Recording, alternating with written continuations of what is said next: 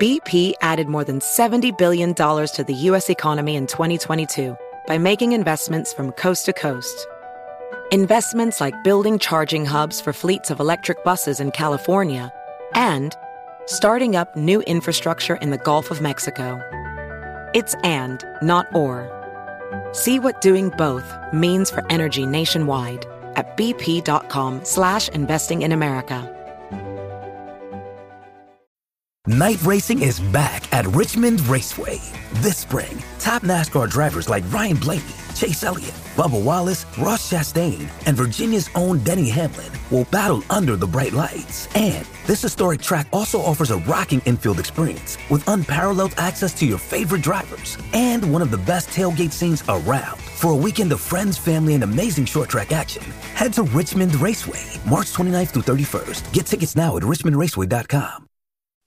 I mean, what's Pro Football Focus doing? Last week they had Brady. This week they got Brady. We're doing it. We're literally doing it differently from everybody else. As a matter of fact, moving forward from this point on, I will not make reference to PFL. Ready to get into it? Yeah, yeah. All right. We're going team by team. I would be very careful about slinging stones. Am I going to get sued? Are we got legal on this? I like football, I like football season, and all the things that go with it.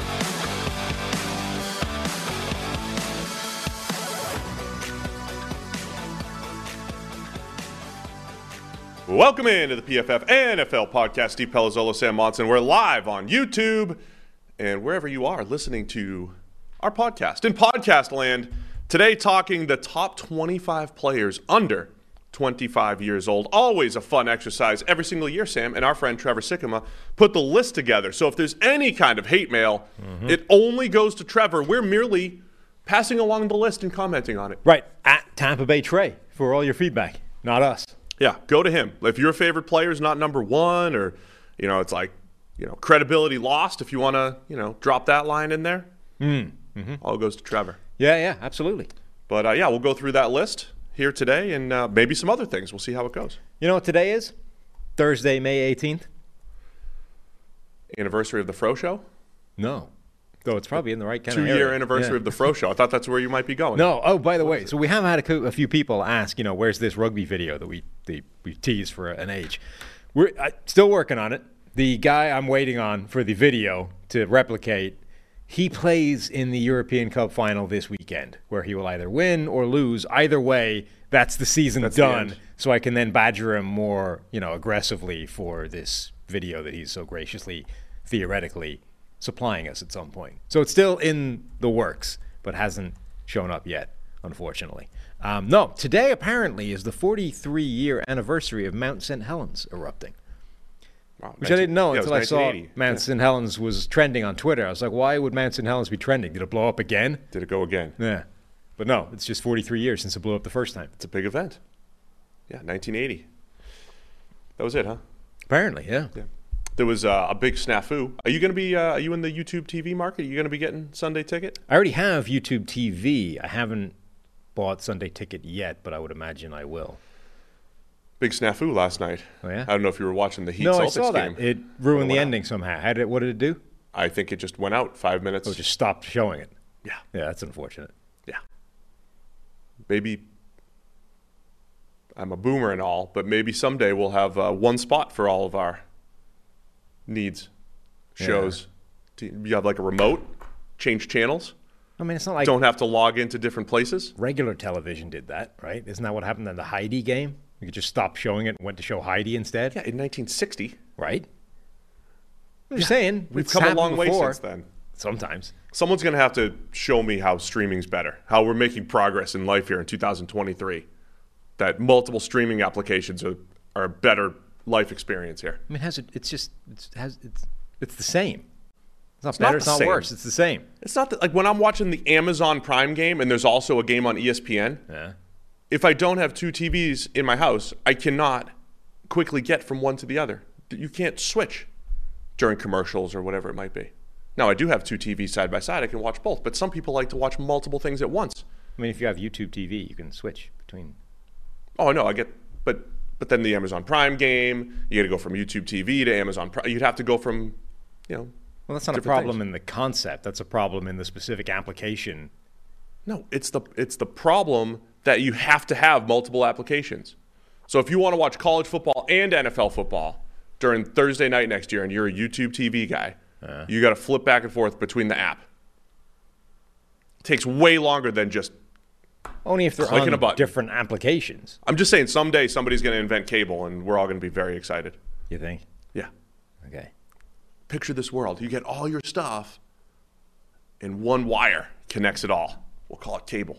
Yeah. All right. Anyway, boomer out. Um, ready to go through this? Mm-hmm. Uh, before we do, a reminder PFF NFL podcast is sponsored by Western and Southern Financial Group. While you focus on your roster moves, Western and Southern helps advance your money moves. Buying your first home, planning to start a family, wondering how to make your money grow? It's Western and Southern's playbook of life insurance, investment, and retirement solutions that helps you rest assured on game day. Team up to understand needs and address goals with a game plan built just for you. Get started at westernsouthern.com slash PFF. All right, so we're talking about the best young players in the NFL. We're going to start counting down using Trevor's list, counting down from 25.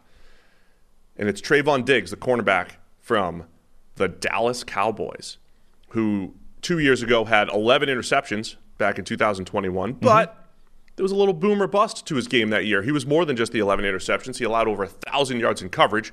I did make one good preseason prediction last year, maybe the only one, that he got a little bit better last year despite not having the interception. So I think Trevon Diggs is a good player and makes sense here at 25 on the list. Yeah, a couple of players that just missed this list before we get into the list itself. Uh, Alijah Vera-Tucker, I think, is he? He missed it, right? He Don't believe he's on there. Alijah Vera-Tucker, uh, Hufanga just missed the list. Tyler Smith, Dallas Cowboys guard slash tackle. Uh, I think those are the obvious ones that just missed the cut. Uh, most of the complaints about these lists are about players who are 26 years old. It's like, why didn't this guy make it? Yeah. Why didn't that guy make it? Right. Because they're not 25. Was this uh, so? Before we- was this? What was his rules for the twenty-five? Was it like twenty-five at the start of the season? Twenty-five as of right now, published date? These are questions you got to answer. Under the age of 25, when week one There you go. begins. See, critical. It is So not their current age at the Yeah. moment. Yes.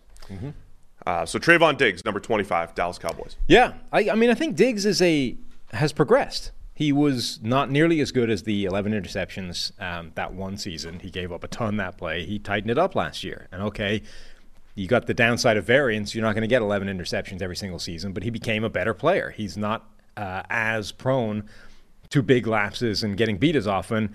And now I think it should be really fascinating to watch him in year three, where he has Stephon Gilmore on the other side. And you know, there's there's help. Yeah. So I think, you know, could be the best year ever for Trevon Diggs here in the Cowboys. Uh, we have another cornerback coming in at number 24. And this is an interesting one. Tariq Woolen, the cornerback out of the, out of the Seattle for the Seattle Seahawks. Now, he's the type of guy who next year could be off the list completely, Right. Or could be in the top five.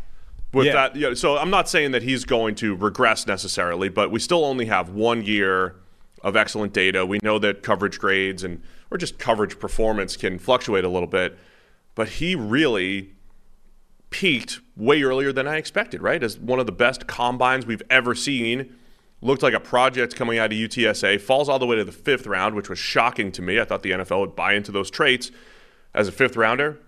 Unbelievable first season for the Seahawks. Went to a great place. They developed him. He had six picks and was just almost impossible to complete deep passes against, which is uh, very Seahawks like. No, absolutely. I, he, I, I find it very difficult to know what to do about uh, corners that have that one incredible season right out of the gate um, because we know that coverage is so volatile. It, it fluctuates year to year. So our, we were able to very easily predict, you know, Trevon Diggs will take a step back in terms of statistics next year. He's not going to get 11 interceptions next year. That's obvious. Um, it's not as obvious when you know the the number isn't insane. It's maybe at the high end of expectations, but it's not like completely outlandish. And the guy does have the good ball skills that Woolen or Diggs has. So it's and also it's complicated by when you have a guy like Woolen who's extremely young at the position. You know, hasn't played corner for his entire career. You know, dating back to to date dot you're right. The, the range of outcomes for him next year is crazy. Like he could immediately become one of those best corners in the NFL, and we're now looking at a superstar, or it could be something similar. You know, reasonably um, volatile the way that Diggs was, a lot of big plays, a lot of getting beat as well, or it could be a step backwards. You know, his rookie year was this unexpected, really high performance that we hadn't even really seen from him in college, let alone a, a giant step up in competition.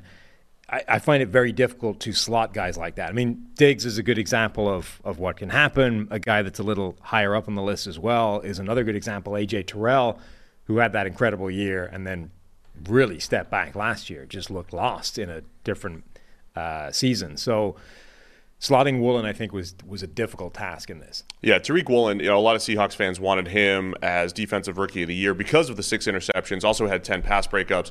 Of course, the difference between between him and Sauce Gardner. Um, always there's different schemes and people are being asked to do different things, but Sauce just didn't give up anything basically. Right. Whereas Woolen um, still gave up some yards, some touchdowns. He had 14 missed tackles in there as well. He kind of struggled in the run game. There were games where he had four, three or four missed tackles. So it wasn't perfect for Woolen, but for a fifth round pick with those tools and the size and everything, it's like, wow, that's a great start to his career. And you could see that upward trajectory. Yeah, I mean, Woolen's, it's, it's very different, but it was on the Diggs end of the spectrum in terms of production and performance. Like Sauce Gardner gave up uh, less than 50% of the passes thrown his way were caught. Um, the passer rating he allowed was one of the best in the NFL. He allowed one touchdown all season long, and that was the kind of communications breakdown in that secondary, which I'm sure he will still contest was not his fault. I feel like it can only be his fault, but the point is, it's at least debatable, right? Tariq Woolen, on the other hand, gave up five touchdowns. He, you know, gave up 56% of the passes into his coverage. He gave up almost 600 yards for a higher yards per attempt. Like the losses were there in a way that they weren't really for Gardner. All right, let's go to number 23 on the list. It's Chris Olave, wide receiver from the New Orleans Saints. We got a little NFC South run coming up here. Olave with a fantastic rookie year, 82.9 receiving grade, and he was an explosive playmaker for the Saints. Remember last year, six wide receivers go in the top 18, and a bunch of them made this list. Are, are we going to look back at the 2022 draft class where we anticipated, we thought it was a very deep mm-hmm. receiving class, and we're going to say, hey, this is one of the better classes to come out in a while. We've actually had a couple of those over the last few years. Olave, one of the good ones coming out last year. Yeah, I think probably. You look back at the just from year one, Garrett Wilson, Drake London, Chris Olave, Christian Watson, Jahan Dotson, Treylon Burks could take a step forward this year. Pickens, um, Romeo Doubs, I think there's still some substance to that hype from last preseason. Who knows what he can be? And then the guys that sort of didn't really get a chance um, to show necessarily what they could do in year one, but we liked at the time guys like Wan'Dale Robinson, Sky Moore, um, a lot of people that were sort of injured and, and, didn't get a ton. Jameson Williams, obviously, with the sort of redshirt year. I mean, that could be a genuinely special receiving class and, and as good as anything we've seen come out, at least in terms of depth, for a long time. All right, I want to crank through the next couple because they're all Atlanta Falcons. Let's put them all together, man. The uh, you know, if we had fewer question marks at quarterback, might be talking about the Falcons as the uh, yeah. sleeper darling going into next year. Number 22 is cornerback AJ Terrell. Mm-hmm. Number 21, tight end Kyle Pitts. And then number 20, wide receiver Drake London. So three Falcons in a row. All have come into the league, of course, over the last few years. But Terrell has been solid at cornerback. Took a bit of a step back last year, but was unbelievable in 2021. Kyle Pitts, we didn't see the actual production last year because they just didn't throw the ball a lot in Atlanta, but he's still a, a, a special player capable of being uh, not just an explosive playmaker, but a mismatch creator. And then Drake London, another one of those guys, receiver drafted last year, and the first receiver drafted in 2022. I thought it was a bit of a surprise for us that he went above Garrett Wilson and Chris Olave, but Drake London, very good rookie season for the Falcons. So three straight Falcons here. Good players under 25. Yeah, Terrell is this. He's the perfect poster child right now for the volatility of coverage. Um, 57 PFF coverage grade year one, 85.6 year two, and then 61.7 year three. Um, even like, and the, the coverage numbers kind of back it up. Gave up a passer rating of 109 in his first year then 47, then 116. I mean, he's been all over the place. And touchdowns, same kind of idea. Five the first year, three the second year, nine last year. Um, he's kind of been all over the place. I think his potential is still really high.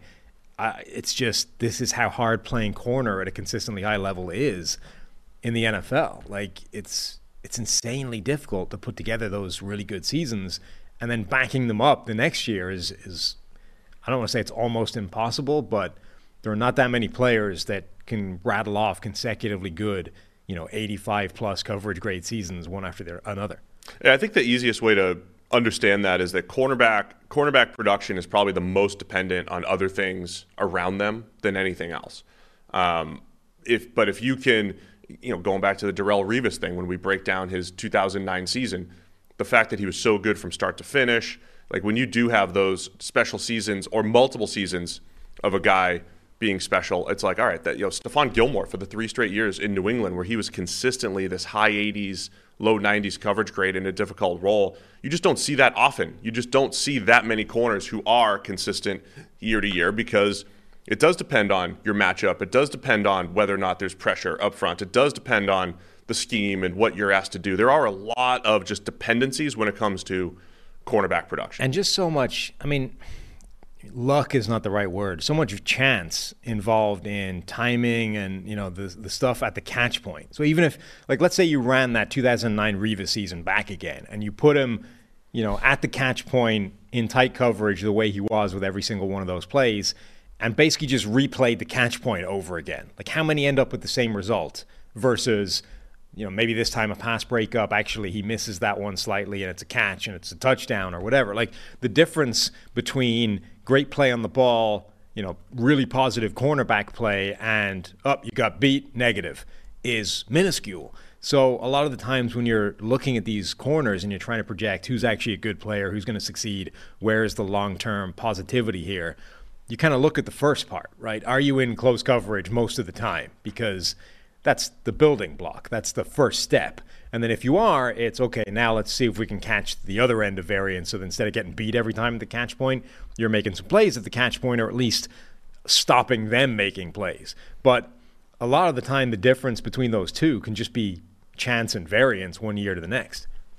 All right, so we have Kyle Pitts and Drake London. Makes you think, man, these Falcons do have some yeah. Some playmakers to work with here. Drake London with an 85.3 receiving grade, just edged out by the next guy on the list will be Garrett Wilson from the Jets. But so London had the number two receiving grade among rookies last year, 72 catches, 12 yards a pop. As long as he didn't wear sleeves, Sam, hmm. where he kept fumbling. Remember, he was it, he had to take the sleeves off because he kept fumbling. That was the only issue last year. I think it's like twice. Yeah, he fumbled twice, but I think the one with this, I, he he fumbled once when he had a sleeve on and then took him off. And I think it's, you know, I don't know if that was a real cause thing as opposed to. I thought to it was just, two weeks in a row. I think, I think it was two weeks in a row. I think he fumbled. he fumbled two weeks in a row, but I I don't know if the sleeves were responsible two weeks in a row. Anyway, Drake London for a big receiver, runs routes well, excellent player, and you know I, I, don't what at least in breaking routes. In breaking routes, yes, yeah. yes. Um, but between him and Pitts, I do wonder if the Falcons with Ridder under center are going to get away. I mean, they're not going to throw the ball 15 times a game like they were at times with Mariota last year. So we should, see some more opportunities for both of those guys. Yeah, they, the, the Pitts thing they still need to just figure out. Um, you know, people.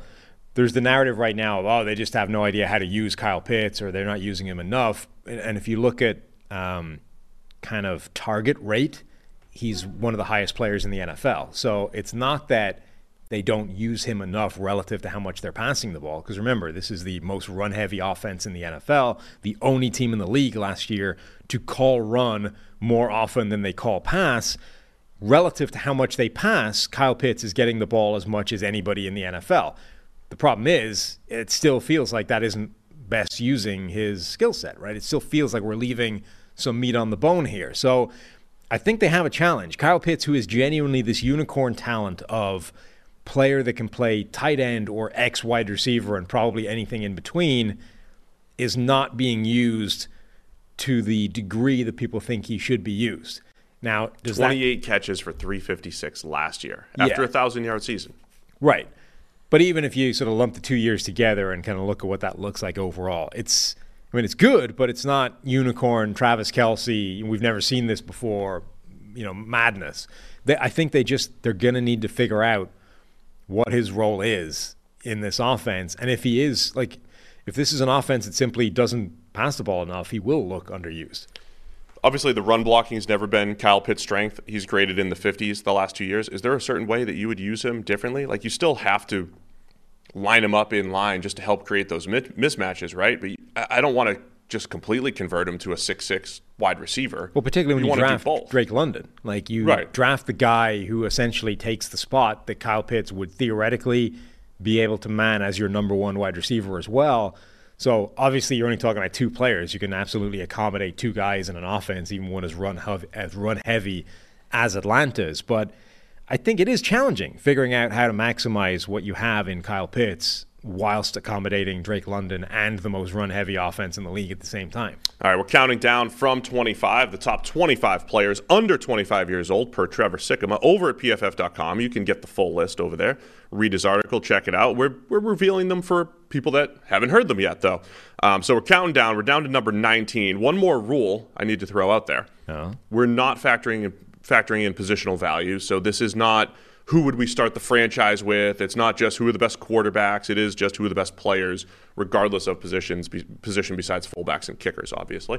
Uh, but number 19, Garrett Wilson from the New York Jets. Again, another rookie wide receiver last year, the highest graded rookie receiver last year. Yep. And a guy whose production would have been off the charts if he didn't have some of those really bad Zach Wilson games in there. Yeah. So I'm really excited to see what he can do with Aaron Rodgers throwing him the ball. Hopefully, they're able to build that rapport quicker than it usually takes a receiver with Aaron Rodgers. you generally speaking, kind of a lead up time before he trusts them to make those back shoulder reads and the same things, you know, be on the same page uh, telepathically the way he's been with, you know, Jordy Nelson or Davante Adams. But if they can develop that quickly, then, I mean, Garrett Wilson was a, a freak show last year. He was incredible at all levels and with the ball in his hands before the ball got in his hands. I mean, he just looked fantastic. Yeah, I forget what the exact stats were, but there was definitely a, there was a point where people said if you just if you just gave him Joe Flacco and Mike White, I mean, not necessarily the he best was, QBs in the world, but he'd be on pace for 1,900, 2,000 yards, basically. He was essentially in lockstep with Ja'Marr Chase's, you know, break, debut season, where he was insane. Uh, if you just if you just took out the Zach Wilson games and projected that out over a full season. Uh, 26 explosive plays of 20 yards or more. So, yeah, very excited to see Garrett Wilson and Aaron Rodgers. I think we could see Davante Adams like numbers, perhaps. Maybe that's uh, a little bit too much, but it's. I, I think you're going to see Rodgers lean on Wilson at that level. I think he'll become his Davante Adams from, uh, hey, it's third down. I'm starting with Garrett Wilson and then going to the rest of uh, my options here. So could be a huge year for Garrett Wilson going forward. Mm-hmm. Number 18. Now remember, I said positional value. is This is not who we're going to start a franchise with, but we got Trevor Lawrence at number 18. Now, I probably would have put him higher Same. on the list. And given, I, given what Trevor Lawrence did down the stretch last year. Agreed. I would put him higher, and I, in fact, lobbied for him to be higher. He has moved up since the initial, uh, not the initial list was published, but like the, the draft was shown to me. He's like, oh, what, are you, what are your thoughts? It's like, well, I would move Trevor Lawrence up, and he did, but not as up as I would have moved him. Um, yeah, I agree. Based off the back end of last year, Trevor Lawrence absolutely looks like he has arrived as you know one of the better quarterbacks in the NFL. And assuming that stays static or even continues to improve, then he he belongs higher on this list. Yeah, I think the it is easy to say like if you just stack up the last couple seasons and look at grades which are pretty good indicators for what's going to happen going forward if you just stack those up it's not particularly impressive for Trevor Lawrence because his rookie season was not all that good. But I think his ranking or you know us wanting to rank him higher is completely on the back of since week 8 week 9 whenever you want to say he he did turn the corner third highest PFF passing grade behind Joe Burrow and uh, Patrick, Mah- Patrick Mahomes since Week Nine. Yeah, and it also just looked different. And it wasn't it wasn't just that it looked different. We know Trevor Lawrence has this special ability. We know he's been sitting on it. He had, he had flashed it at times, and then it came out where he he took better care of the ball. He showed the special throws, 6.4% big time throw rate from week nine and on. Mm-hmm. Those are the things that we expected, right? Special throws, but also, I thought what really set Trevor Lawrence apart at Clemson was his decision making and taking care of the ball. We didn't see that his first year and a half in the league. So Trevor Lawrence cleans a lot of that up right around midseason last year. On top of, let's don't, let's not forget it was the, the Urban Meyer year, right? Yes. I mean, the, the way that people described the Urban Meyer 2021 season and how they had to like, you know, just change the culture and get rid of the stink and like the, the phrases that were used were insane, right? I had to, you know, get these guys mentally right and get people loving football before like all of those. It's like trauma. They had to go through therapy. Yes. so um, the Jags came out of therapy around week eight or Yeah. nine last year, led by Trevor Lawrence. I mean, his numbers are very, very similar to Joe Burrow's if you look at week nine onwards last year. Uh, no matter what number you look at, there are three quarterbacks in the NFL that had a 90 plus PFF grade since week nine last year Joe Burrow, Patrick Mahomes, Trevor Lawrence. Josh Allen was fourth at, at 88, and then there's a big gap between those four and Jalen Hurts next up. And the rest of the quarterbacks after that. But even box score numbers, you know, 20 touchdowns, seven interceptions. Burrow was 22 and eight yards per attempt for the two guys was basically the same. Completion rate was basically the same. I mean, since that period, he has been playing effectively like Joe Burrow or Patrick Mahomes. Obviously, we know that's a pretty small sample size. It could just be an incredible run. Having said that, it is it's the right kind of time for that jump to be made when you factor in time in the NFL, the therapy that needed to happen to get rid of the Urban Meyer stink on that entire franchise. It makes sense, right? So it's you can look at it two ways. You can look at it uh, from a purely divorced clinical scientific you know viewpoint and say well this is not a big enough sample to say anything. We'll wait and see you know with the glasses on and just take a, a firm approach of who nobody knows anything. Or you can say look we're human beings. We ascribe patterns where we see them. This looks like the right pattern of the time we would expect him to show what he's capable of. So i'm more inclined to believe that trevor lawrence has actually arrived than i am that he just rode, you know, eight weeks of good play. It might not happen today, but we do uh, have slated a little more discussion on that 2021 QB class. Five first rounders, all going in different directions, and we'll kind of reset that either today or tomorrow, maybe on the podcast. Maybe when I get back next week. Who knows? Uh, number 17 on the list, though, Amon-Ra St. Brown, wide receiver from the Detroit Lions. It's an- another wide receiver run here, but St. Brown has become one of the best possession receivers in the NFL, 90.4 receiving grade last year. And I don't use possession as a knock. I use it as, you know, th- he, it's not so much the explosive plays, it's just the dude gets open and moves the chains. Mm-hmm. And that's a, obviously a very valuable thing in the NFL. No, it is. But and you know, his average at the target last year is six point seven yards downfield. So used. That's that's possession receiver. You know, it's a guy who is catching the underneath things consistently and not necessarily stretching the field uh, and, and making those big explosive plays. So it's a descriptor. You know, possession receiver in the case of Amon St. Brown is not a pejorative. It's simply describing how the Lions deploy him and make best use of him. He is exceptionally good at running routes, getting open underneath, and moving the chains. Like 139 targets uh, last season, a 90 plus PFF grade for a guy that was drafted in what the fourth round. It's he's just he's become a fantastic player for them. And then at number 16, another wide receiver, DeVonta Smith from the Philadelphia Eagles. I think it's nice for DeVonta that he gets to be the number two there for Philadelphia. A big Yeah. part of probably opening things up was adding A.J. Brown last year, but he had a 77 grade as a rookie, jumped up to 81 last year. Our big question coming out was his size and would he would he be able to handle the physicality as as one of the most productive, if not the most productive receiver in college football history? Wins a Heisman, and you know he was just unstoppable at all levels in college. And there were times last year where we saw him as a downfield threat, not just an after the catch threat, and really rounding out his game last year as a sophomore. Yeah, and you know he, he had only a slightly worse contested catch rate last season than AJ Brown. So we have this really interesting world where we don't know if if DeVonta Smith just got better relative to NFL competition last year, or if he is taking advantage of the fact that AJ Brown now takes you know the the more difficult coverage assignments and maybe the physicality away from him a little bit, and he can just rely on being DeVonta Smith, a guy that's an exceptional route runner, is really good with body control, is good after the catch. I mean, he he made a bunch of people miss, 15 missed tackles forced with the ball in his hands. So I, I think he's a fantastic receiver. It's just now we have this sort of slightly muddy picture where it's difficult to know if he would if, would that have happened if you don't put AJ Brown on that offense. Uh, so DeVonta Smith comes in at number 16. At number 15, offensive tackle Christian Darrisaw from the Minnesota Vikings, another guy that uh, started off good as a rookie and then took another big step last year.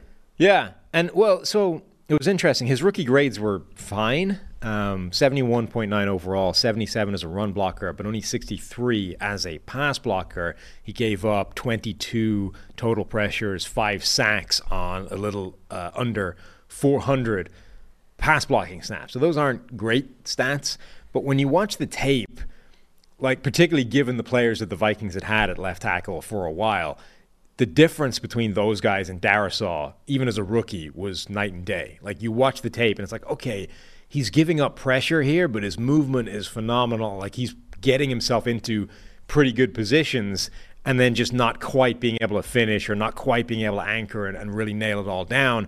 And then last year, we just saw this big step forward from him. You know, a year in the NFL, maybe a year stronger with a, a nutrition program. You know, the, the, the Vikings strength and conditioning, nutrition, all those kinds of things, and we just saw basically a different player, a 90 plus PFF grade, a guy that was playing at an all pro level for almost the entirety of the season. Yeah, don't use the five sacks though. I, I, I don't know how many ways I can say this. Like, just don't look at the sack totals, right? So if you looked at, so first off, if you did, it would tell a story that he got better. He has almost Darrisaw the exact same sacks, hits, and hurries allowed in both seasons, but he had about like 150 percent of the pass blocking. Yeah, 200 plus more pass blocking attempts last year. So both years he gave up five sacks. Both years he gave up six QB hits, and then one year you know, as a rookie, 11 hurries and then 12 hurries last year. So pressure is almost identical. Mm-hmm. Um, but you know, like one of those sacks that you know gets charged as a sack was against Micah Parsons, whereas it's a short drop. He loses the block kind of early, but with a lot of depth from Parsons. He's taking this wide angle, and Kirk Cousins rolls out and just never throws the ball away and gets sacked. And if Kirk, Kirk Cousins does throw the ball away, it doesn't count as a sack. It's still the same grade, right? It's still, yeah, he probably should have blocked Micah Parsons better, but it wasn't egregious.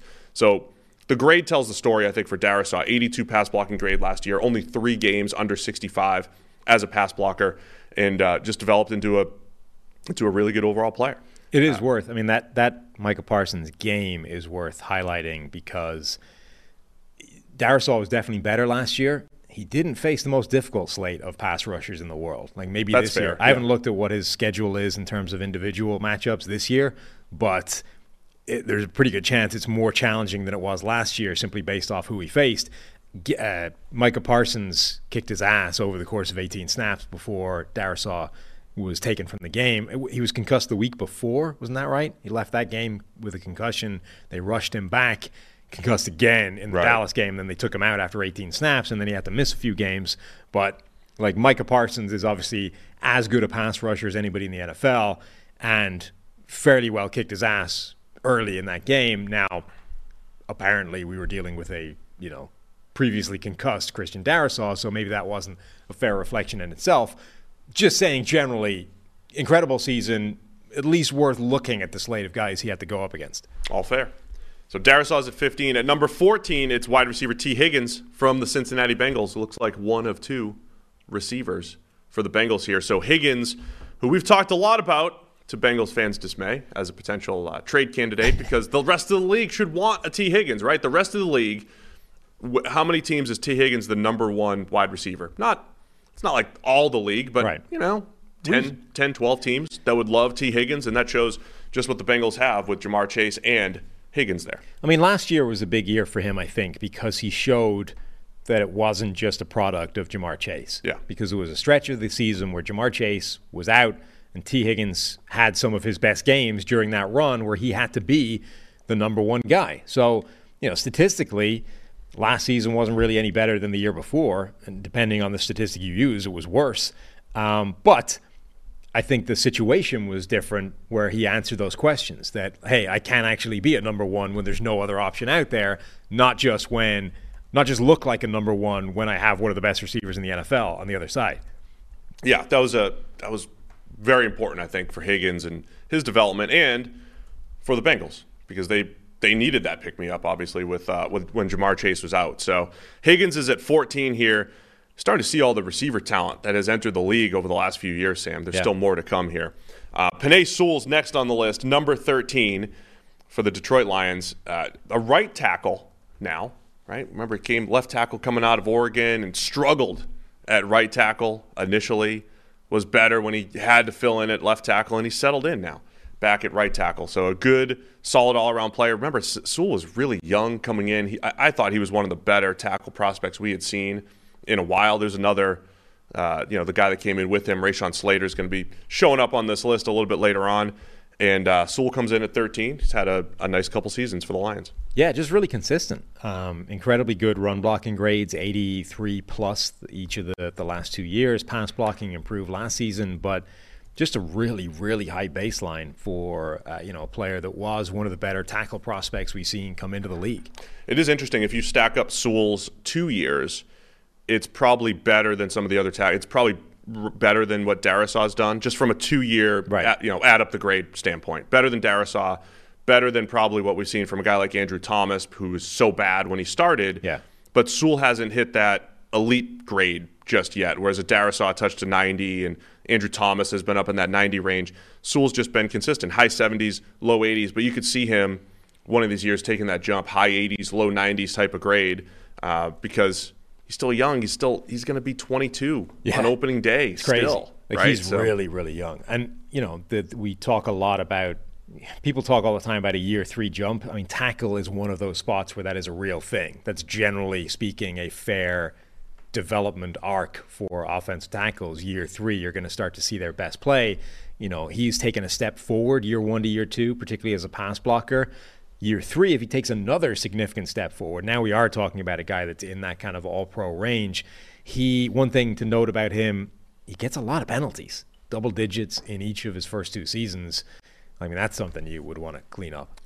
Uh, yeah, and Sewell, he also just didn't play a lot of football at Oregon. So we're talking about a guy that um, relatively young football player, despite playing over a thousand snaps each of the last two years for the Lions. I'm expecting another big jump for Penei Sewell here, so he'll be higher on this list next year. He's also got uh, two more years where he can be on this list. Sure. Because he is so young.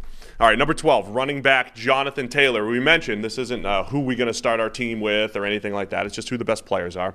Uh, Taylor did take a step back last year with the similar regression from the Colts offensive line. So not to take anything away from Taylor, but you know what we try to highlight about the running back position is the dependency on those around you, which yeah. is greater than other positions, but Taylor was outstanding in 2021, one of the few running backs who you're sitting there at midseason and somebody shouts out this guy should be in the MVP race. You don't get that often, but Taylor got that in 2021, coming off a four touchdown game against Buffalo. And uh, he's just a, I think him, Nick Chubb, Derrick Henry, maybe like just the best pure runners in the NFL? Yeah, and that's the thing. I don't even, I wouldn't even push too hard in the idea that he was worse last year as opposed to the situation around him just collapsed. I mean, the Colts offense fell apart to the point where Matt Ryan, who had some pretty good performances the year previous, could not function in the NFL last season. Like Matt Ryan, a grizzled, seasoned veteran quarterback, cerebral guy who knows, you know, seen everything, could not do anything in that Colts offense a year ago. So the exact same situation applies to Jonathan Taylor, who went from, you know, league leading rusher, incredible numbers, incredible grade, production off the charts, you know, MVP conversation to meh, under a thousand yards, like just not good production across the board. But this was not the, the, the, driving force there was not Jonathan Taylor being worse randomly the season following. It was simply and a perfect case study of everything we talk about with running backs, which is the by far the biggest determining factor of your success is going to be how good the situation around you is. And the situation around him last year was crap. Um, was. Taylor still averaged over three yards per attempt after contact last season. The dude broke 42 tackles on 192 attempts. That's good. It's yes. just everything else was bad. I, I do love watching Taylor as a runner. I, I, th- I think he's one of those few guys who's good as a gap runner, gap scheme, zone scheme, whatever it might be. You know, he's he could do it all. Um, pretty good receiver. You mentioned what he creates after the catch. Jonathan Taylor's just good all around. Mm-hmm. So number twelve on our top 25 list, under 25. We're counting down. We're down to number 12 now. Full article over at pff.com. Trevor Sikkema puts the list together, so if you have any hate, you just direct it toward him. Mm-hmm. We're just the messengers here. We're just commenting Simply on it, having some fun, along. just having a full discussion about the players. BP added more than $70 billion to the U.S. economy in 2022 by making investments from coast to coast. Investments like building charging hubs for fleets of electric buses in California and starting up new infrastructure in the Gulf of Mexico. It's and, not or.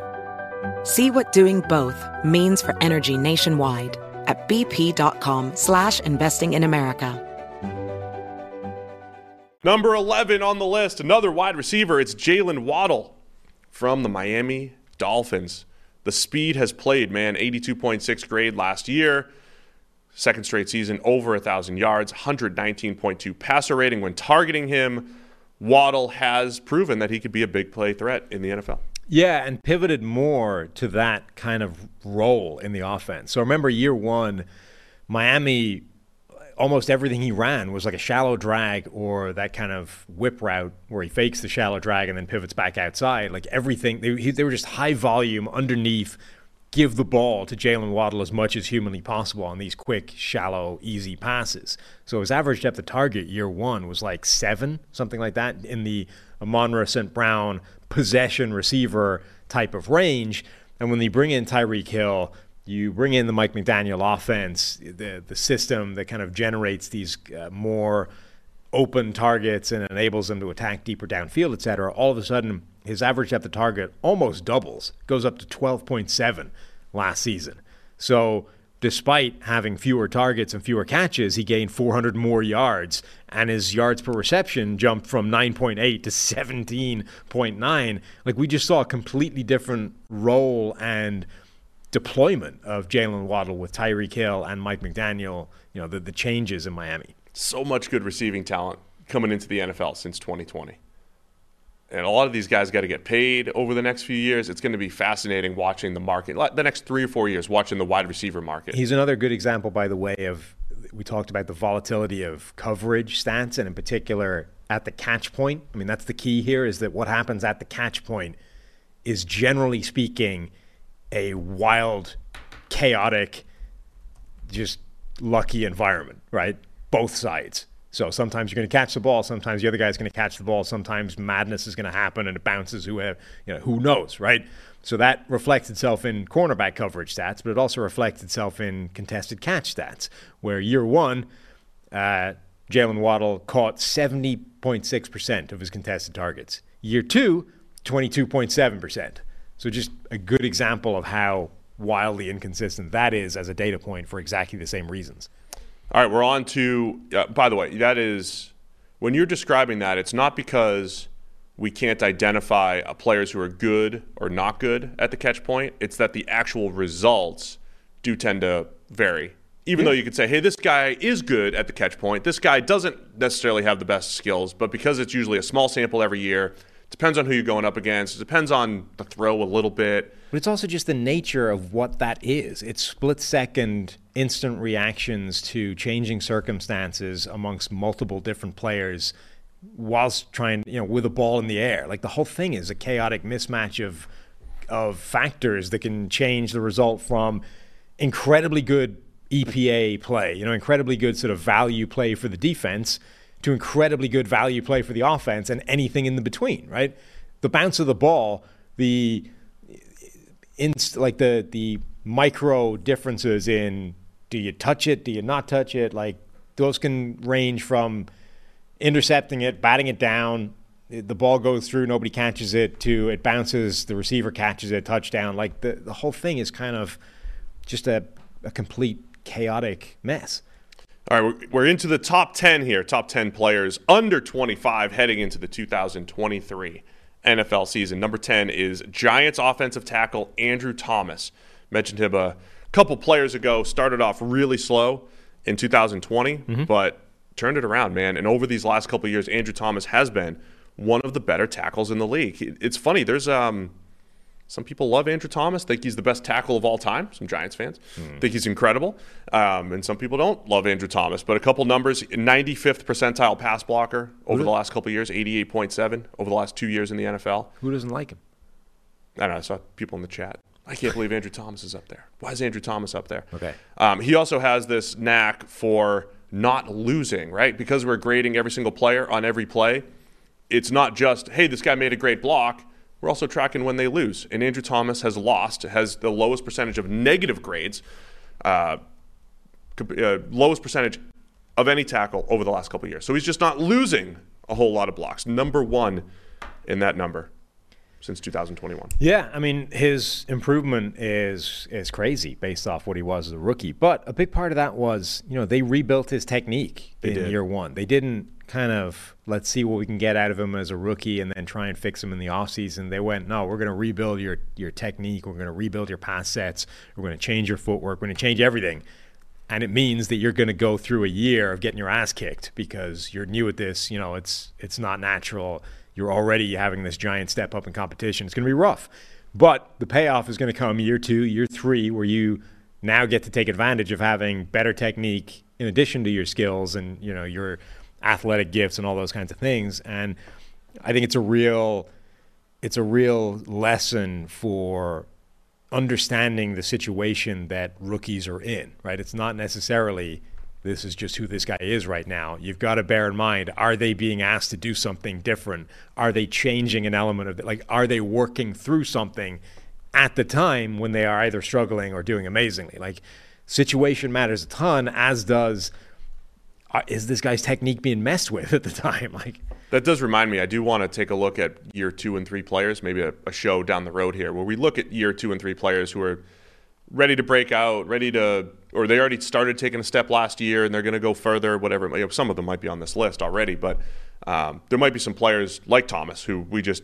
not wrote off, but you just didn't have high expectations really heading into year two, and all of a sudden, boom, things changed, and uh, he's continued his upward trajectory uh, heading into year four. Uh, number nine on the list, another wide receiver, CeeDee Lamb from the Dallas Cowboys. So we see Amari Cooper gets traded before the year, and CeeDee Lamb takes over as the number one. And not only that, but Michael Gallup was coming back from injury, and they just didn't have the same receiver depth. It was CeeDee Lamb and Dalton Schultz trying to do the majority of the heavy lifting for the pass game for Dallas, and uh, Lamb was was fed. Man, I mean that's Dak. That's who Dak Prescott was relying on, Yeah. and he came through. CeeDee Lamb is that type of player who can win inside or outside. He can win down the field. He can win after the catch, and I think he showed that last year for the Cowboys. Going to be fascinating to see the dynamic this year when Brandin Cooks is in the building. You know, somebody legitimate to take the pressure off CeeDee Lamb and see exactly how those two guys uh, work in terms of deployment, in terms of target share, in terms of you know how they threaten defenses, etc. That's a fascinating wide receiver year draft wise, 2020. Because remember, at the time, the debate at the top was the the quote unquote big three wide receivers. It was Jerry Jeudy from Alabama, it was CeeDee Lamb from Oklahoma, and then it was um, Henry Ruggs. yes Henry Ruggs, who obviously from Alabama as well, who is now in jail. Uh, but th- that was the sort of which one of those three guys is going to be the, the guy that you take number one. And yet the best wide receiver by a distance from that class has been Justin Jefferson, who was what fifth, sixth wide receiver taken. Um, and actually, you know, Jefferson has been the best. Tee Higgins has been right up there with CeeDee Lamb. Brandon Aiyuk has emerged as, as being one of those legit guys as well. And then later on, you've got guys like Michael Pittman, Darnell Mooney. You know, Van Jefferson has has made some plays. Um, Chase Claypool had has flashes, but it's it's been a very unusual wide receiver group where maybe the focus was in the wrong place in terms of where the real talent was. Also really interesting to me like when we were breaking down the cowboys draft and i said ah, it felt like this felt like a need-based draft for Right. the cowboys. The the two they have two players in the top 10 you know spoiler uh, spoiler alert here. CeeDee Lamb's one of them. And the two players that are in the top 10 were the non-need based picks right? They picked CeeDee Lamb when they were already pretty good at receiver and they picked the other guy when they were already good at his position. Don't want to give it away but I love when the Cowboys pick the best players on the board. It seems like it pays off far more than just you know filling needs. Yeah, I mean, as a wide receiver class, it reminds me a little bit of the one I sent you last night, the 2001 wide receiver class, which contained Reggie Wayne, Chad Johnson, Santana Moss, Chad Ochocinco, um, Steve Smith, T.J. Houshmandzadeh, but the first three wide receivers off the board were David Terrell, Koren Robinson, and Rod Gardner. It's like we had the right, like this was a really talented class, not just not necessarily in the right order. Why were you looking at the 2001 class last night? for specifically that reason, I saw that it contained that group of wide receivers. I was like, wow, how good was this wide receiver class? And then Yeah. you pull it up and it's like, oh, it was good. They was it? just weren't Corn in- Robinson and who? uh, Rod Gardner. David Terrell, David Terrell. Yeah, yeah. Corn Yeah. Robinson, Rod Gardner. I did watch that draft recently. Freddie Mitchell was drafted ahead of Reggie Wayne. You know, like the, it was a wild group. Chris Chambers was in that group as well. He became one of the better receivers pretty quickly. Chambers. Chambers, He had like a in that one year where he looked like the best wide receiver in the NFL, and then just didn't really do it again. Early on in his career, was it? Like he looked really good. Right. Wisconsin never threw him the ball, so it was tough to uh, tough to project him. All right, so CeeDee Lamb's number nine. We're up to number eight, counting down from twenty-five. Number eight is offensive tackle Rashawn Slater from the Los Angeles Chargers. Now he missed most of the 2022 season, but he was outstanding as a rookie. Remember, he and Penei Sewell came in same class, and a similar trajectory between Slater and Penei Sewell. Other than Sewell had his struggles moving to right tackle, whereas Slater just stepped right in at left tackle for the Chargers and uh, looked really good right away. Yeah, and I think his baseline as a pass blocker has been higher than Yeah. Penei Sewell's as well, um, which is, I think, the biggest reason why he's higher on this list. But yeah, like Rashawn Slater comes in, despite having short arms, 33 inch arms, doesn't matter. Guy's just really, really good as a pass, pass protecting left tackle and has, you know, back, well, back to back seasons, has a season and then three games of 80 plus run blocking grades. 19th percentile height at six foot four. Really? That's only 19th percentile? Yeah, there must be something How in the many freak shows are out there dragging that in the wrong direction? Who's skewing the average? How many under six four? How many guys are under six four playing tackle? The fact like that six four is is only the 19th percentile means there must be a bunch of six foot eleven freak shows out there Mm. dragging the thing high. No, because there's just a lot of six six. There's just a lot of people at six six. I, I don't know many tackles that are under six four, but you know that's another question. Um, yeah, 33 inch arms are 22nd percentile, but he's overcoming that, Sam. It is funny because we spend so much time looking at those numbers, talking about those numbers, thinking about those numbers, and uh, there are the people that are the outliers that you know make them irrelevant basically slater's also been very good in the run game good grades gap runs and zone runs also avoids negatives extremely well and also 97th percentile positively graded run block rate since entering the NFL over the last couple years. That's number three in the NFL. So Slater, just a good all-around player, and that's why he- that's why he's above Penei Sewell, as you mentioned. That's why he's the top. Well, one of the top tackles on the list. There's still one more to go. All right, number seven is cornerback Patrick Surtain from the Denver Broncos. Mm-hmm. And you know another guy who was good as a rookie, outstanding last year, 86.7 coverage grade, and he got overshadowed in that draft class because he was just really, really good. Yeah. But not a great athlete or anything special, but he was just a really good player. I think he got overshadowed a little bit in the 2021 He really did. quarterback class. He goes nine overall. It's not like he was hated on. No, and it, but it was more of a. I think it was more pre-draft than it was NF like the actual NFL. Like obviously, if you go in the top ten, the NFL thinks you're really good, but he certainly never got the kind of love that you would have expected a guy. I think that was as good as he was coming out as a prospect. I'd be interested to go back and look actually where he was in the consensus board that year because it felt like the narrative on him was always really low. And it didn't really make any sense for that to be the case. Like he's got prototypical size, 6'2, 208 pounds. He's got long arms. He's got, you know, big hands. He's got the athleticism is all there, 4 4 flat, basically. Um, vertical jump, broad jump, like all the numbers you want are exactly where they should be. And his tape was crazy. Like he didn't get beat at Alabama. Certainly never like deep. Um, so I don't really understand why he wasn't seen as a prospect as good as Sauce Gardner and Derek Stingley and you know the elite of the elite cornerbacks. And then he's come into the NFL and has been good right away, and then took a giant step forward last year. Was basically all pro caliber, and I think so far in that world of volatile, you know, production at the catch point, I think has caught the bad end of that variance. And I think there's like if he gets a year next year where he gets the lucky side of that chance and variance, he would immediately look like the best corner in the league. Yeah, with Surtain, I'm not saying he was a bad athlete or anything. He- Like the workout numbers were good, but he it was he was a tick below, say, a Jaycee Horn who ran a little bit faster, and a lot of the other Uh, other metrics were better. Remember, Caleb Farley was it? that Yeah, was that I mean class, he's in the right? Like, 80th percentile as opposed to the 90 something. Yeah. you know. and we didn't see Farley's workouts or anything, but he was long and super athletic when he was on the field. Had the back injury. It just it just felt like Surtain did get lost in the mix a little bit during the draft process when he was just a very very good football player and has shown it in his first two years for the Broncos. So he's at number seven. At number six, center. We got a center on the list, Sam. It's Creed Humphrey from the Chiefs.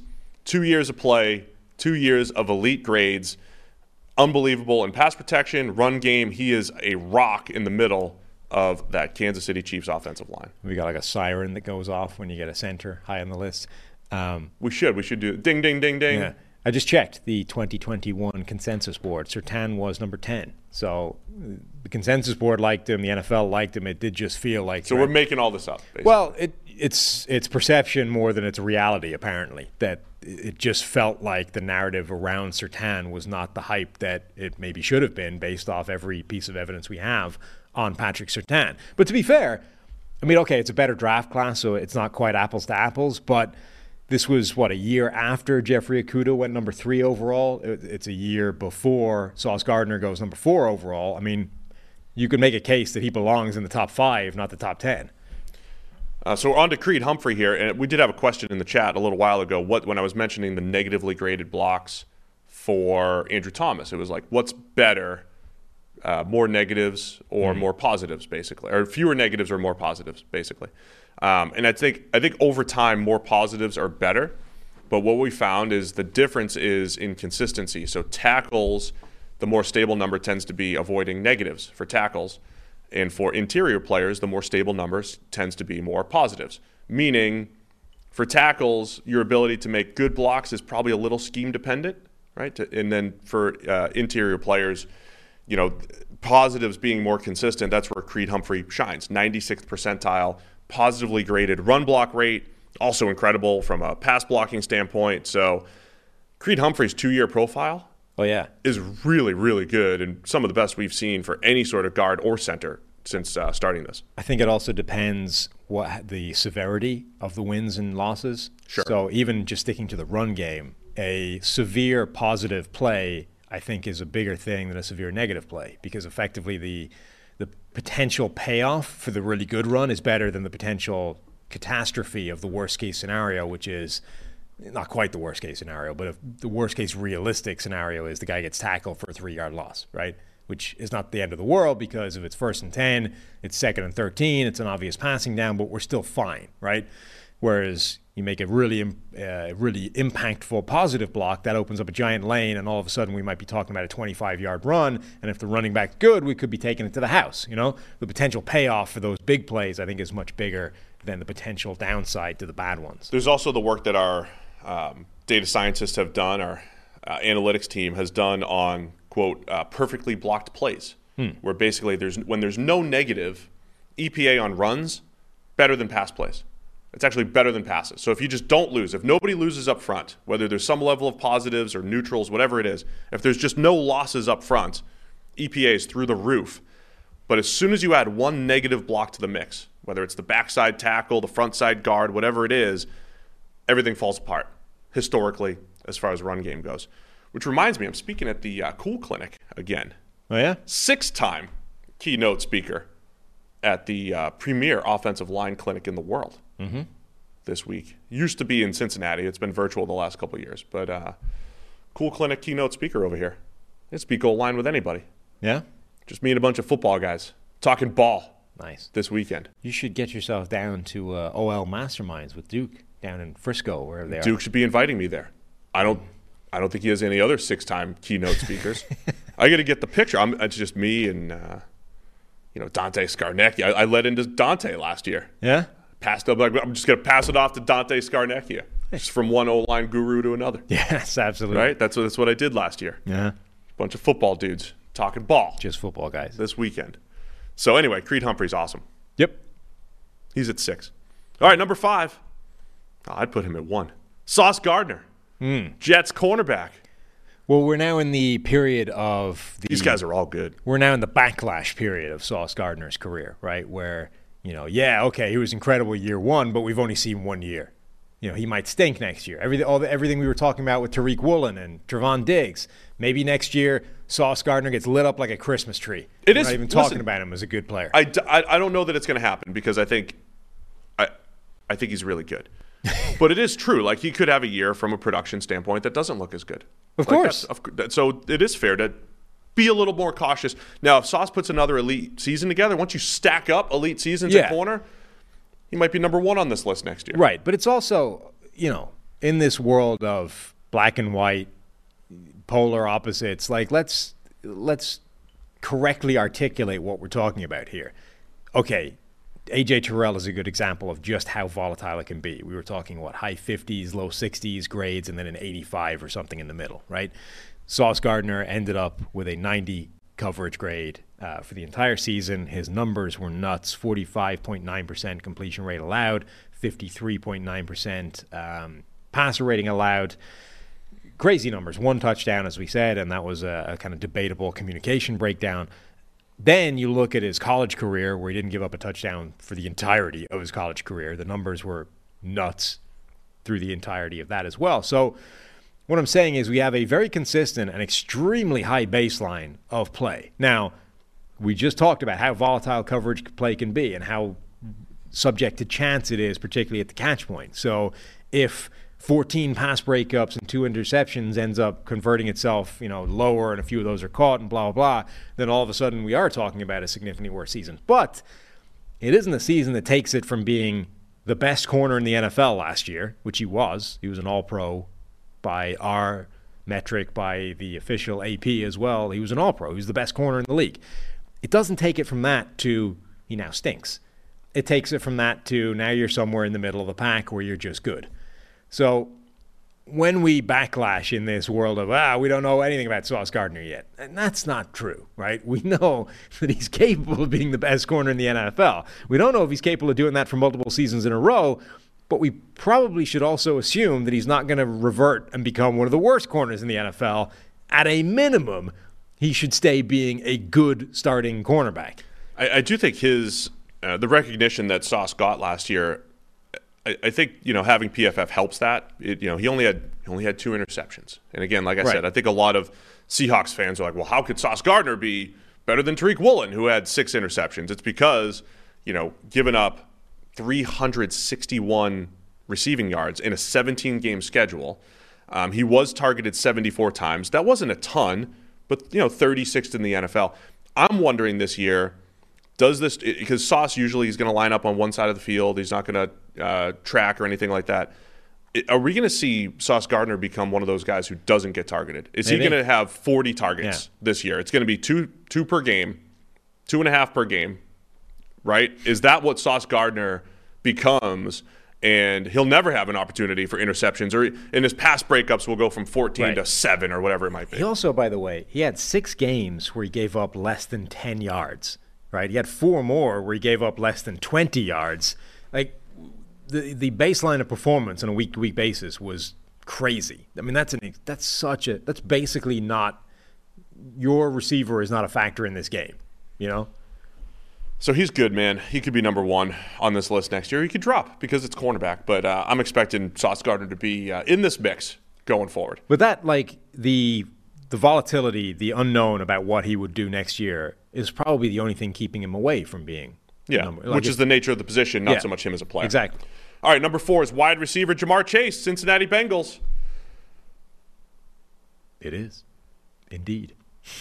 Chase is awesome. Yeah, I mean, one of the best rookie seasons we've seen ever from a wide receiver, and then backed it up in year two and looked pretty much the same player.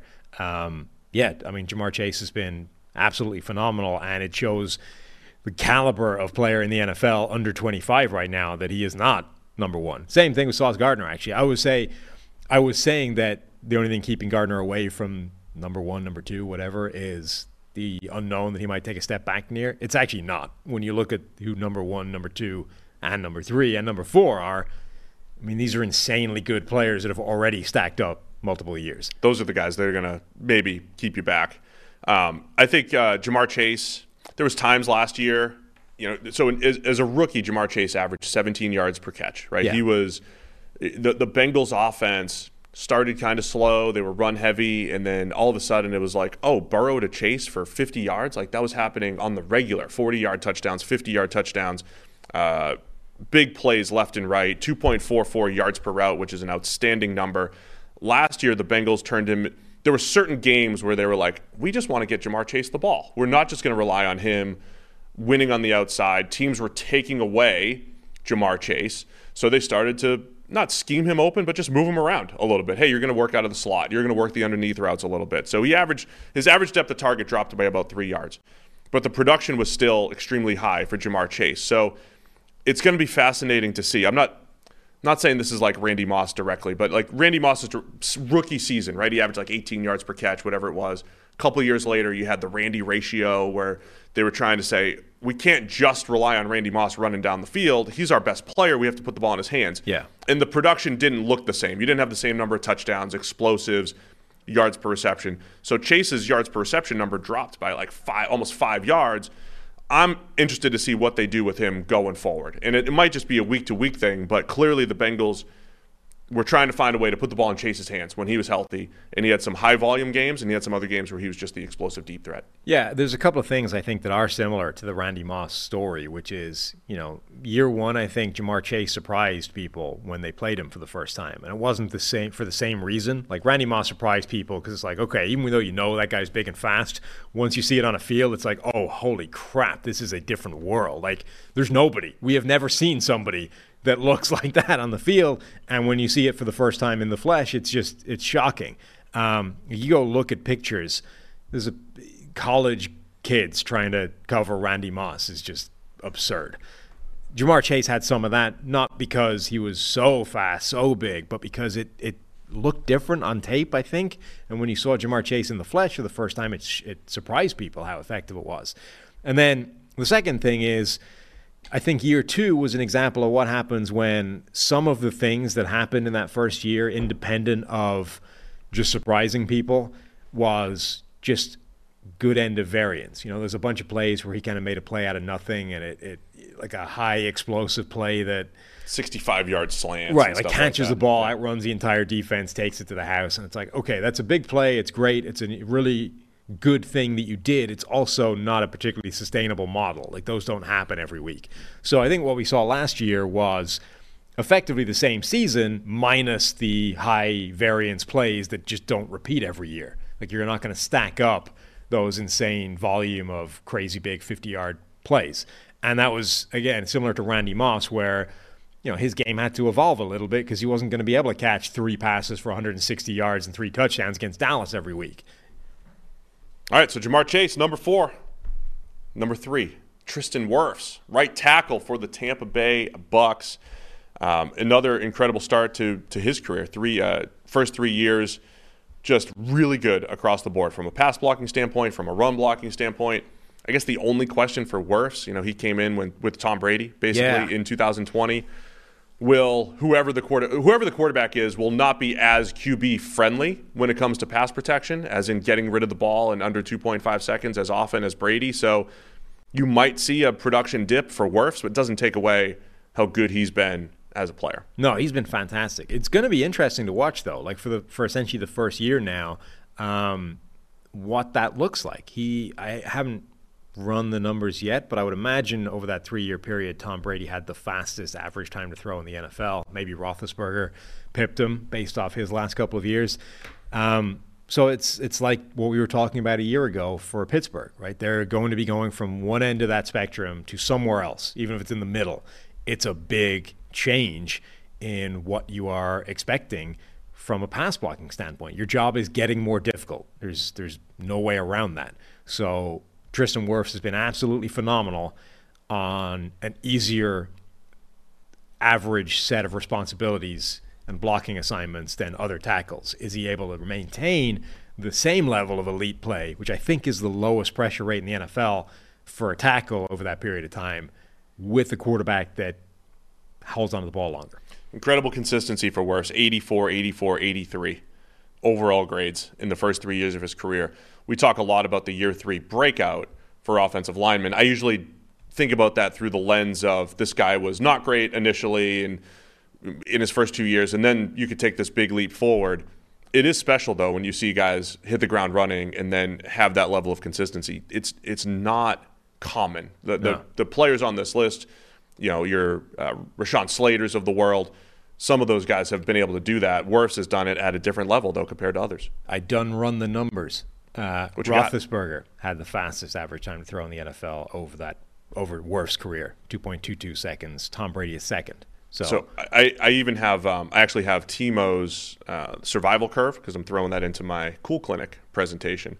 The Bucks are interesting because their pass protection was really good up to three seconds. After three seconds, though, it like it fell apart. So it didn't it didn't happen often, but it did fall apart after three seconds. I'm not saying that's worse. I'm just saying the Bucks last year you didn't necessarily. That shows because Brady's always getting rid of the ball pretty quickly. You're not always putting that pressure on the O line. There'll be more pressure on them this year. that range, by the way, is basically between 2.2 seconds and 3.2 or 3.3. So it's essentially a second either side of two and a half seconds. Two and a half seconds is probably about the average. Um, so, and that doesn't sound like much, but every single pass blocking snap, essentially half a second longer, is what it's likely to take next year. It adds up. You know, Oh, those are- pressure rate directly correlates with how long. Yeah, that's what I'm saying. takes, so basically. for a guy like Wirfs or anybody After else that's point. coming out of that Yeah. situation, you're literally every single time over the season you pass block. It's now you got to you got to hold it a beat longer. Wirfs is also likely to move to left tackle this year. Just another something to keep an eye on. All right, we're t- down to the final two. I don't know how you'd separate these two guys. At number two, we have Justin Jefferson, Miami Vik. Uh, what? Miami, what now? Miami Vice. I was going to say Miami Vikings. Hmm. The Minnesota Vikings. Not Miami. Minnesota Vikings wide receiver Justin Jefferson. Three straight years of elite PFF receiving grades. Yeah. And he's only number two on the list. Yeah. What is his numbers must be starting to stack up. You know, and like we must be reaching the point now where we're putting together those graphics or like greatest three-year run in NFL history. Blah blah blah. Look, number number one's Micah Parsons from the Cowboys. Mm-hmm. So we might be, and I I think there's a healthy debate between who you would put at number one on this list, and we might be debating Jerry Rice and Lawrence Taylor here. Wow. It's like poured us back into 1988, and we're saying who's the best player in the NFL? Is it Jerry Rice, or is it Lawrence Taylor? Is that is that too is that too crazy? I mean, not based off three years. You know. I mean, uh, we'll see what happens for the rest of their careers and all that stuff. But Justin Jefferson has been as good as any receiver first three years in his career. I know it's a whole new era, all that stuff, but he's been incredible relative to his peers as well. And Micah Parsons, pretty much the same thing.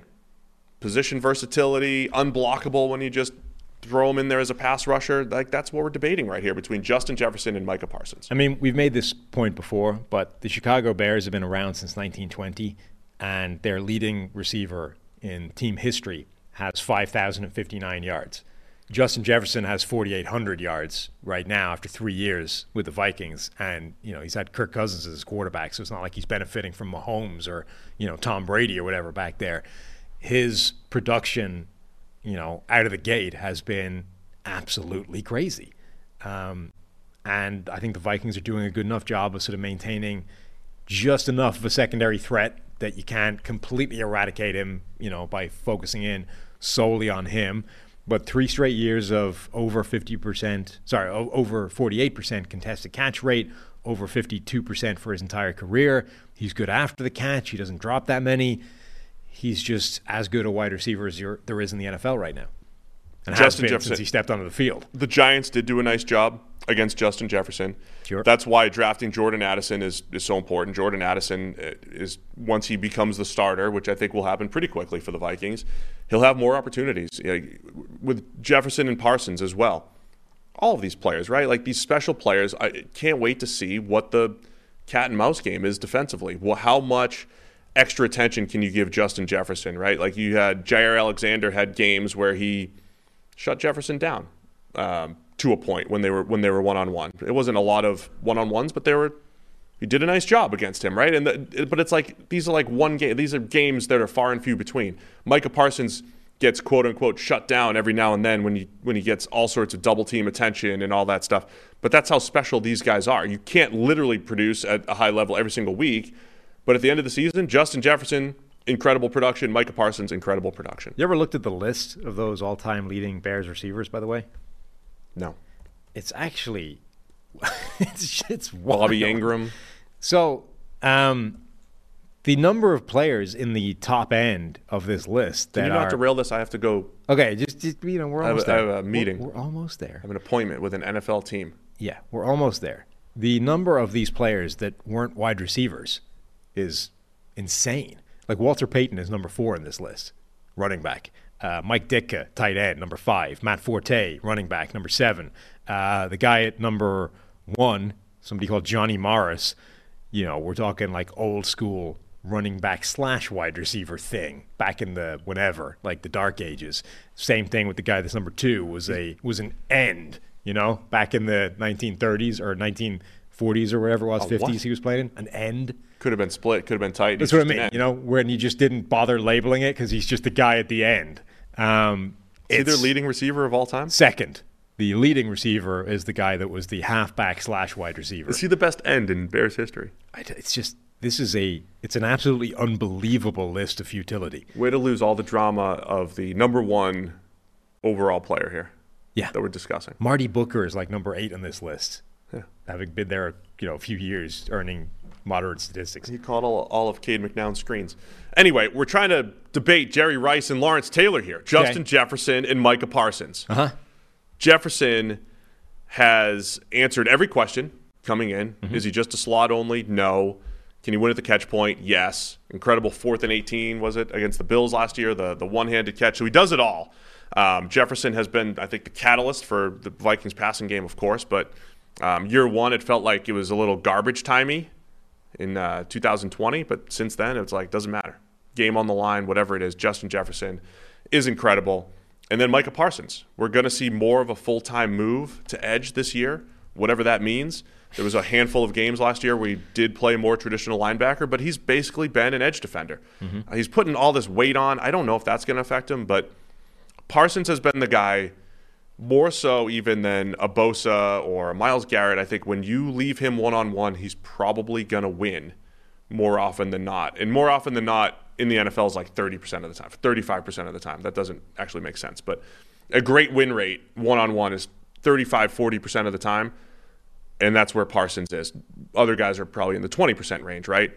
You can't leave Micah Parsons one on one because he will destroy games. Oh, if you're over twenty percent, you're I'm saying one on one, not just overall Yeah. pass rush win rate. I'm talking like there's no help right as well. No, I mean Micah Parsons is from almost right away he was getting comparisons to, to Lawrence Taylor, one of the greatest defenders in NFL history. And unlike other players where sometimes you get those comparisons and it's like, okay, come on, we're being silly here. It made sense. Now, it might not have made sense in terms of the guy's going to get, you know, a, an insane number of career sacks or blah blah blah, but in terms of the devastation that he wreaked on opposing offensive lines or blocking schemes or quarterbacks. Like that guy was playing the game at a different pace and violence and physicality level than the people that were trying to block him. And that is maintained from year one to year two. And yeah, like I don't, Uh, we talked about this before. I don't really think there's anything to this idea of he's a full time edge now. He was a full time edge last year. But the point being, he's one of the most destructive pass rushers in the game and has been since day one. So there we go. It's the top 25 players under 25. If you're upset, and you might be, Trevor Sikkema is hmm. your guy at Tampa Bay Trey. Go find him on Twitter. Chat Track was down. asking about uh, Jalen Hurts, who is a perfect example of the man's 24 right now. The man will not be 24 week one of the NFL season. Jalen So- Hurts, ineligible Correct. for our list when the arbitrary age cut off. Mm-hmm. That's right, ineligible. So um, let us know. What do you think? Let us know in the chat, in the comments, what you think of this list. But uh, mostly not because you're mad at us, but because you're mad at Trevor. Mm-hmm. He made the uh, the final call on all these. No, I think Trevor did a great job. It's a good list. It's fun. It's a fun list to put together. It's also fun to see, hey, a couple Cowboys in the top ten, a bunch of Falcons in the in the top twenty-five, and everything. Try to see those teams that are well positioned going forward with young talent. So, um, let us know who's going to be on the list next year as well, and who we forgot. So, uh, do you have any idea what's going on tomorrow? You got Brad No. coming back in. No clue. Probably Brad Spielberger back in for tomorrow. I do have a, a very special secret meeting I have to run to. Hmm. So Okay. I'm going to go do that right now. Maybe bring in the, the draft model. Wow. Maybe, maybe presenting the model. Say, hey, you draft with this. You bring the podium? I should bring the podium to answer questions. Right. I should. Yeah, I'll The do that. backdrop? They might have their own podium set up. Maybe. Anyway, appreciate everybody for tuning in. We'll see you again tomorrow with more PFF NFL podcast.